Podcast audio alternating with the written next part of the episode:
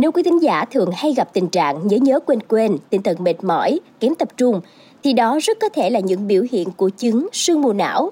Nghe lạ quá đúng không ạ? À? Và đó có phải là bệnh hay không? Mời quý thính giả hãy cùng tìm hiểu ngay với podcast Báo Tuổi Trẻ. Sương mù não có tên tiếng Anh là brain fog. Đây không hoàn toàn là một loại bệnh, đó là một tình trạng sức khỏe liên quan trực tiếp đến tinh thần và chức năng nhận thức. Dấu hiệu của sương mù não chính là việc nhớ nhớ quên quên, thiếu tập trung. Người gặp rối loạn này thì sẽ cảm nhận não giống như là có một lớp sương mù bao phủ vậy đó, không còn minh mẫn nữa. Có nhiều nguyên nhân dẫn đến sương mù não, đặc biệt thì căng thẳng, thiếu ngủ và hệ thống miễn dịch tạo ra phản ứng viêm trong não là những nguyên nhân chính dẫn tới tình trạng này. Sau đây thì Khánh Hà sẽ giới thiệu đến quý thính giả bốn cách đơn giản giúp trí não luôn minh mẫn, tránh xa chứng sương mù não, được tiến sĩ Tara Swart Bieber, một nhà thần kinh học, bác sĩ y khoa và giảng viên cao cấp tại trường MIT Sloan luôn ghi nhớ và áp dụng.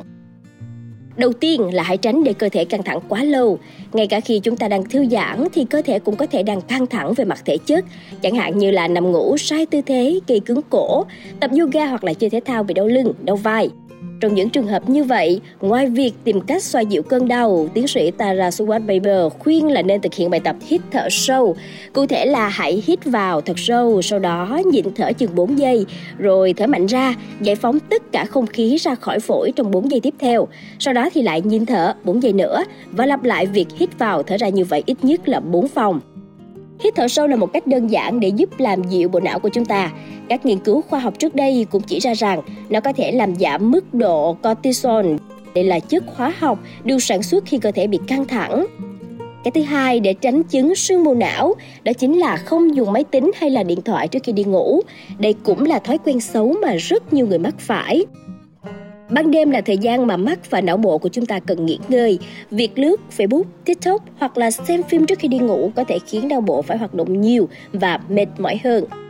Thay vì xem điện thoại thì nên đọc sách để giảm tác động từ ánh sáng màn hình.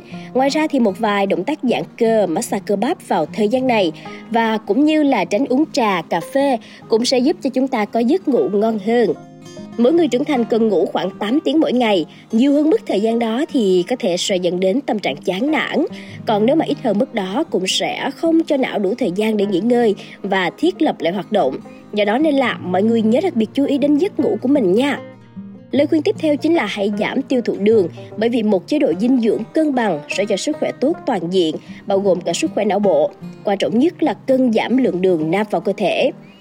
Glucose, đường là năng lượng chính của cơ thể mỗi chúng ta, nhưng giống như mọi nguồn thực phẩm hay vitamin khác, glucose chỉ phát huy tác dụng tối ưu khi nạp vào lượng vừa phải.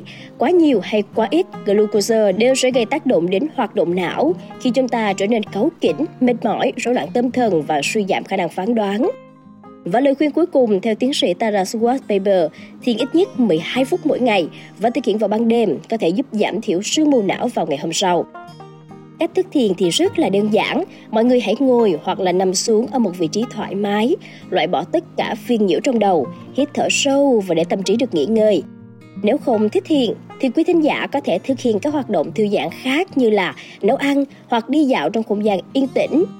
Một lời khuyên rất thú vị từ nhà thân kinh học này là nghĩ ra một câu thân chú và đọc vào mỗi buổi sáng. Chẳng hạn như, tối nay tôi sẽ đi ngủ sớm, ngủ thật ngon và ngày mai sẽ khỏe mạnh bằng cách nói to các mục tiêu với chính mình, bạn có thể bắt đầu có chủ ý hơn trong việc thay đổi thói quen của mình và thông qua sự lặp lại đó, bộ não và cơ thể của bạn sẽ bắt đầu làm theo Cảm ơn quý thính giả đã lắng nghe số podcast này. Đừng quên theo dõi để tiếp tục đồng hành cùng podcast Báo Tuổi Trẻ trong những tập phát sóng lần sau. Xin chào tạm biệt và hẹn gặp lại!